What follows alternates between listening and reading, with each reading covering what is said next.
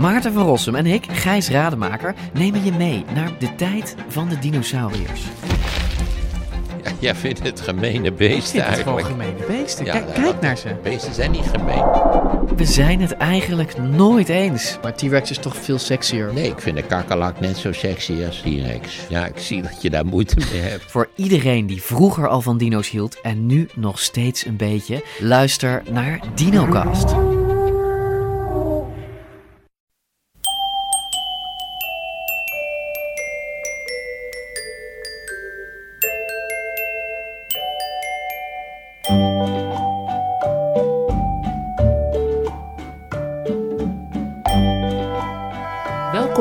Aflevering 321 van Echt Gebeurd, de podcast waarin mensen hun eigen waargebeurde verhalen vertellen. In deze aflevering een verhaal dat Louis Benoit zondag jongstleden bij ons vertelde tijdens een verhalenmiddag rond het thema Eerste hulp bij ongelukken.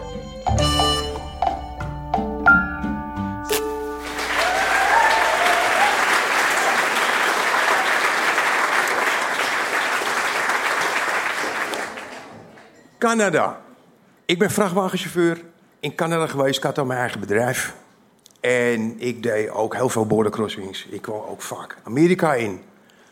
Vrachtwagenchauffeur. Eigen bedrijf. Niet doen. Nooit. Niet handig.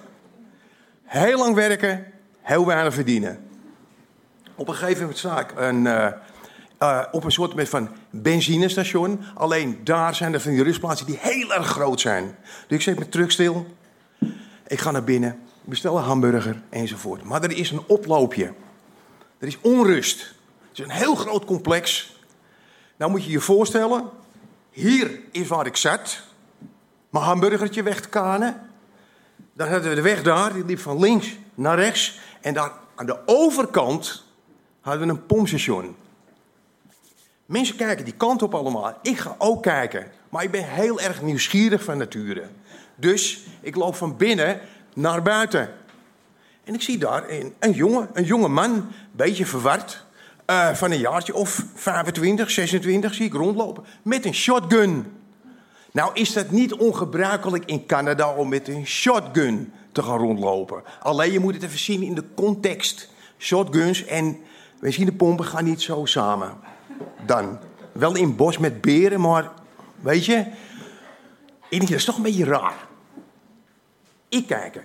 Nou moet je je voorstellen, ehm, er zo'n een 150 man achter mij, achter het glas. Het was heel verlicht, dus die jongen die kan dus met die shotgun iedereen zien staan. Maar ik stond daar op dat moment buiten. Weliswaar een beetje achter een bosje. Inmiddels was de RCPM, de Royal Canadian Mounted Police, was gearriveerd. Zowel links als rechts. Dus die stonden daar gegroepeerd. Daar een mannetje of tien, daar een mannetje of tien. Weet je wel, die begonnen zo tegen elkaar te schreeuwen ook. En met getrokken wapens enzovoort. Nou. Maar die knul die liep daar in de ronde. En ik had zoiets eh, van, ja, maar jij loopt daar nou in de ronde. Maar als jij hier naar binnen gaat gewoon met je shotgun... dan kunnen er dingen gebeuren. Hele vervelende dingen. Ik denk van, nou, ik had zoiets van, ik ben oud beroepsmilitair. Dan komt er iets bij naar boven... wat eh, je kunt scharen onder eh, heel erg dom... of... eh, Of dat je kunt zeggen van, nou, dat is toch wel, eh, hè, dat neigt naar heldendom of zo of dergelijks. Nee, dat, dat laat ik even aan jullie eh, eh, visualisatie over. Maar ik had zoiets van, godverdorie, het zal toch niet gebeuren dat jij met je shotgun in binnen gaat gewoon en door een bloedbad aanricht van hier tot Tokio. Ik van, nee, dat gaat niet gebeuren, vriend. Dus hij liep daar met die shotgun. Liep hij mijn kant op, maar ik volgde hem. Er waren een paar bosjes zaten. Dus ik daartussenin, zo achter die bosjes een beetje zo.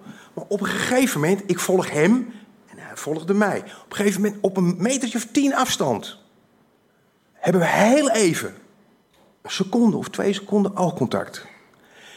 En dat was voor mij het moment om te zeggen van, wie is erop of eronder. Want je weet natuurlijk niet wat hij in die kaliber 12 shotgun heeft. Hè? Wat voor munitie, hè? Je hebt van die hele kleine balletjes, maar je hebt ook van die hele dikke slugs. En als je die door je krijgt, gewoon joh, hij ligt in tweeën. Absoluut, 100%.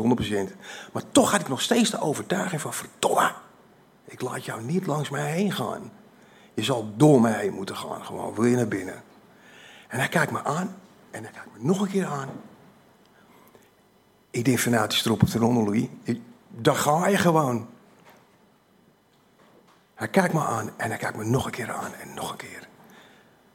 En op de een of andere manier hadden we een wederzijds hadden we een contact. Dat is heel raar. Spannende situatie. Daar tien man politie, daar tien man politie. Zwaaiende lampen. Mensen achter me. Ik kijk en ik kijk nog een keer. Weet je wat hij doet? Weinig.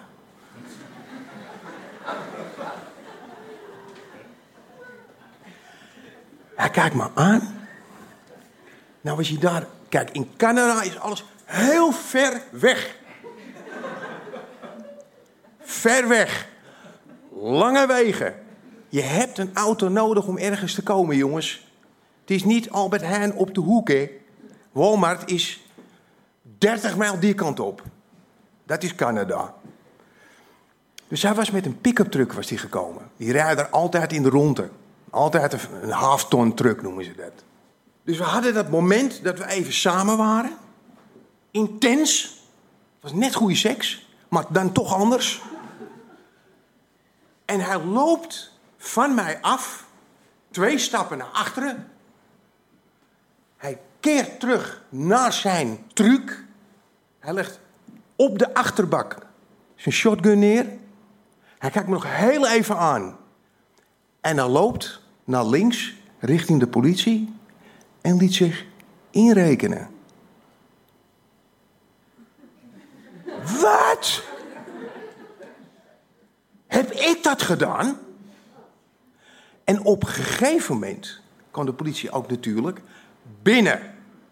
En die agenten keken me zo aan en liepen door. Alsof er niks was gebeurd. Maar ze kijken me allemaal aan. Van, hé, wat ben jij voor een rare gozer. Hadden je nog zo gewaarschuwd. Niet in de vuurlijn te gaan staan. En toch. Het was geen bevriezen. Het was geen vluchten. Het was geen vechten. Maar op dat moment had ik zoiets van... Ik ben er nu. Dit is mijn situatie. En we gaan kijken waar het op uitloopt. En nou sta ik hier.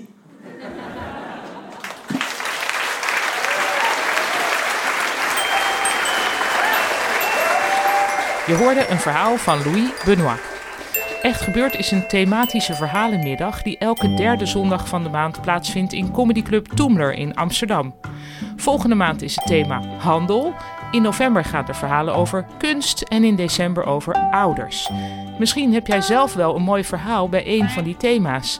En je mag die thema's breed opvatten, zeg ik er even bij. Dus bij handel bijvoorbeeld, misschien ben je drugsdealer geweest. Of wie weet hadden je ouders een snackbar en moest je altijd helpen in de zaak. En kun je nu niet meer tegen mayonaise, weet ik veel.